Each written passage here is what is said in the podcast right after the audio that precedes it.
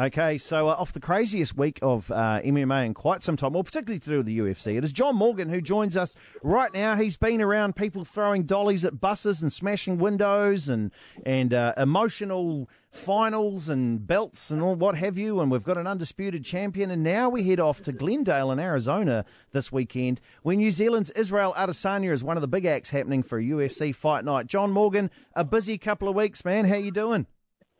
Oh man, I'm exhausted. I, you said it right. The craziest week. I mean, I've been covering the sport for a long, long time, and I don't remember anything quite like we had last week.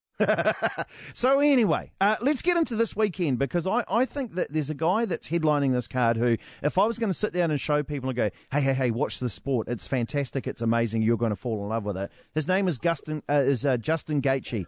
Man, he he loves he he loves a good scrap. Tell the people about him and Dustin Poirier, who are the headline acts this weekend.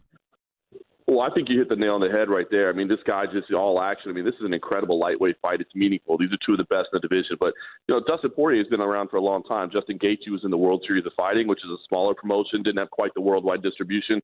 So people may have not seen him fight, but he is all action, nonstop. He is moving forward from the opening bell he's basically just going to. I mean, every time he goes out there, it's a potential fight of the year candidate. So uh, th- this is one that I think you can just tell your friends, "Hey, tune in. You're going to like it. I promise. It's going to be fun." Yeah, and also Carlos Condit uh, in there too, and um, Alex Oliveira. Which those, I mean, th- those guys. This kind of could have been a pay per view. Uh, card really. Why? Why do you think they've gone with a fight night for this? Because those are four really big names in your in your top two fights.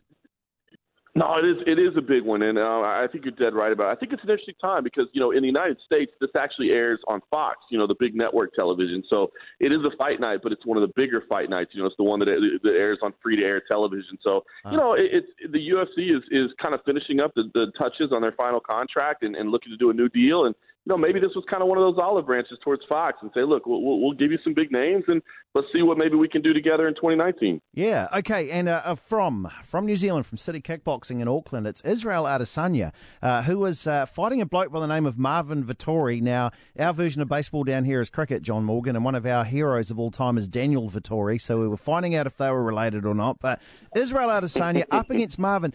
I mean, this is pretty significant. Israel's had one fight in, in the organisation. Now he finds himself up there as well. And I was watching UFC Now the other night, and he took up a quarter of an hour of the show. Um, they love him, don't they? They absolutely do love him, and that's the truth. I've talked with matchmakers and UFC officials behind the scenes, and you know the fact that they're taking a guy that debuted, you know, down in Perth, and now they're turning him around so quickly, putting him on network television, putting him in this feature slot. I think that absolutely goes to show you how much confidence they have in Adesanya, the style bender, another guy that's just so much fun to watch. I mean, he's he's one of the best strikers you'll ever see. And you know, even though mixed martial arts fans like the grappling, the jiu-jitsu, the wrestling, I mean, it's the striking, it's the stand-up game that everybody understands, that everybody gets. This guy's got swagger, he's got attitude, and he's got skill.